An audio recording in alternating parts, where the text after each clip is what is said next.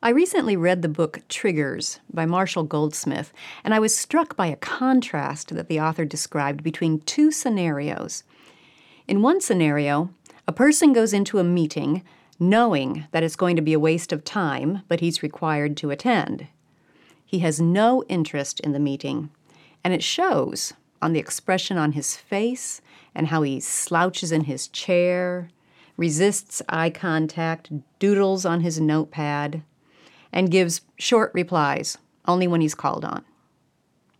In the other scenario, a person goes into the same meeting knowing that it will be a waste of time, but also knowing that at the end of it he will be required to answer these four questions Did I do my best to be happy?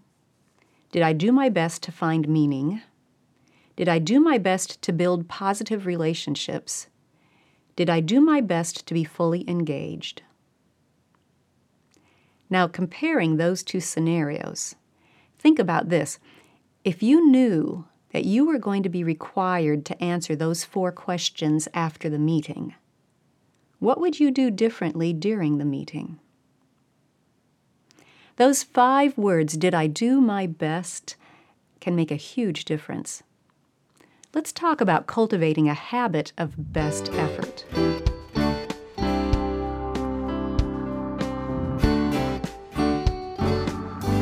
Welcome to the Simply Charlotte Mason podcast. I'm Sonya Shafer.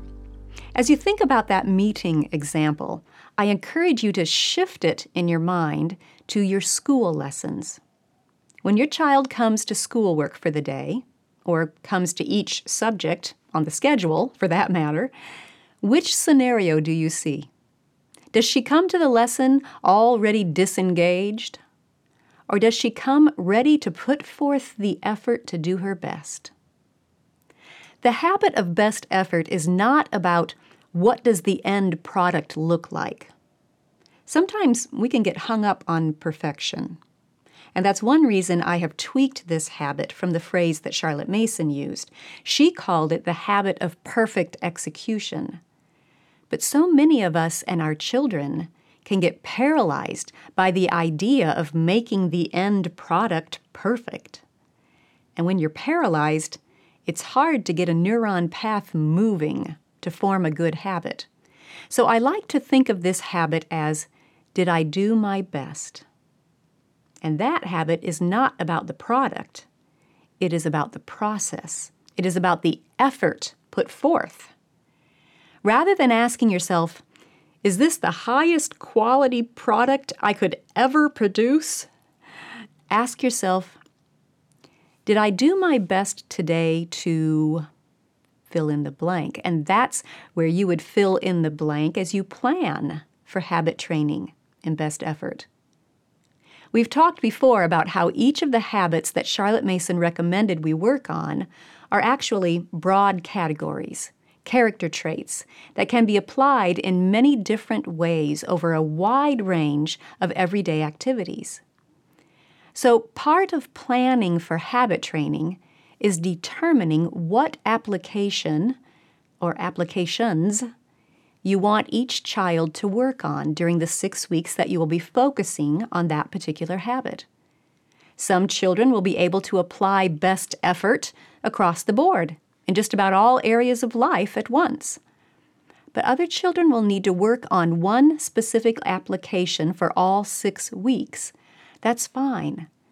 That's why we choose another habit every six or eight weeks, because with the next habit, the shoe might be on the other foot, and it will come easier to a child who perhaps struggled more with the previous habit. In habit training, as in all of education, we teach the child.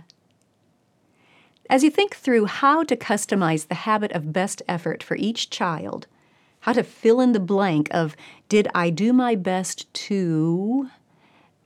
Don't just confine it to schoolwork.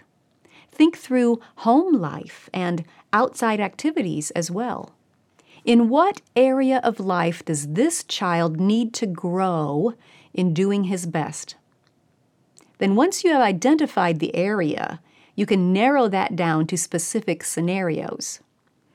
If you're not sure which one to focus on, pick the one that bugs you the most. Here are some aspects to consider as you walk through that process. These are three ways you can work on that habit of best effort. First, think about the scope of the task. As with any habit, we start short in order to get that desired neuron path set up in the brain. Once it is set up and in place, we can work on gradually lengthening the task. So, with the habit of best effort, start with a single short task. And choose tasks that will let your child see immediate results. Did I do my best to make my bed neatly? Did I do my best to copy that letter? If a child has already started that habit and is having success in those single short tasks, you could work on a longer project that will still let her see immediate results. For example, did I do my best to retell that story? Or did I do my best to memorize this stanza of the poem? Or did I do my best to clean my room? From there, some children may be ready to progress to applying the habit of best effort in long term, multiple step projects that delay any visible results.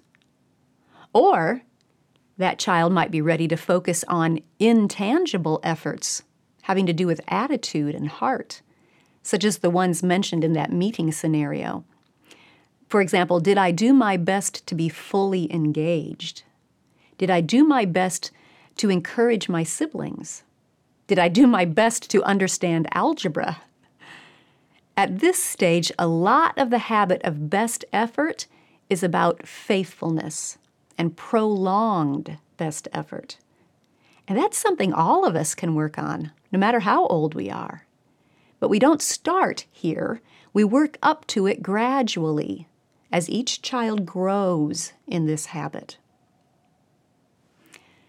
A second aspect to consider when you're thinking about how to apply the habit of best effort is that particular child's preferences, what she likes to do or doesn't really enjoy doing. We all know that it's easier to give best effort when we're working on something we like to do. It's much harder to give best effort when it's a task we don't enjoy. So take that factor into consideration too. Start your child's efforts on tasks she likes to do then gradually work toward applying best effort to tasks that include a mixture of some parts that she enjoys and other parts that are not her favorite. And then finally work toward applying best effort to tasks that she does not like to do. I can give you some examples, but remember that what I might see as enjoyable might sound like torture to some of you. And what I might think of as difficult, you might think of as fun. So know your child and customize to her as a person. So some possibilities might be Did I do my best to organize my closet? Did I do my best to weed the garden? Did I do my best to try that new food? For some children, that process from likes to dislikes will go quickly, but for others, it may take several months or years of growing to get to the point where they will wholeheartedly do their best even when it's a task they don't enjoy. Again, that's an area of habit that all of us can work on, even as adults.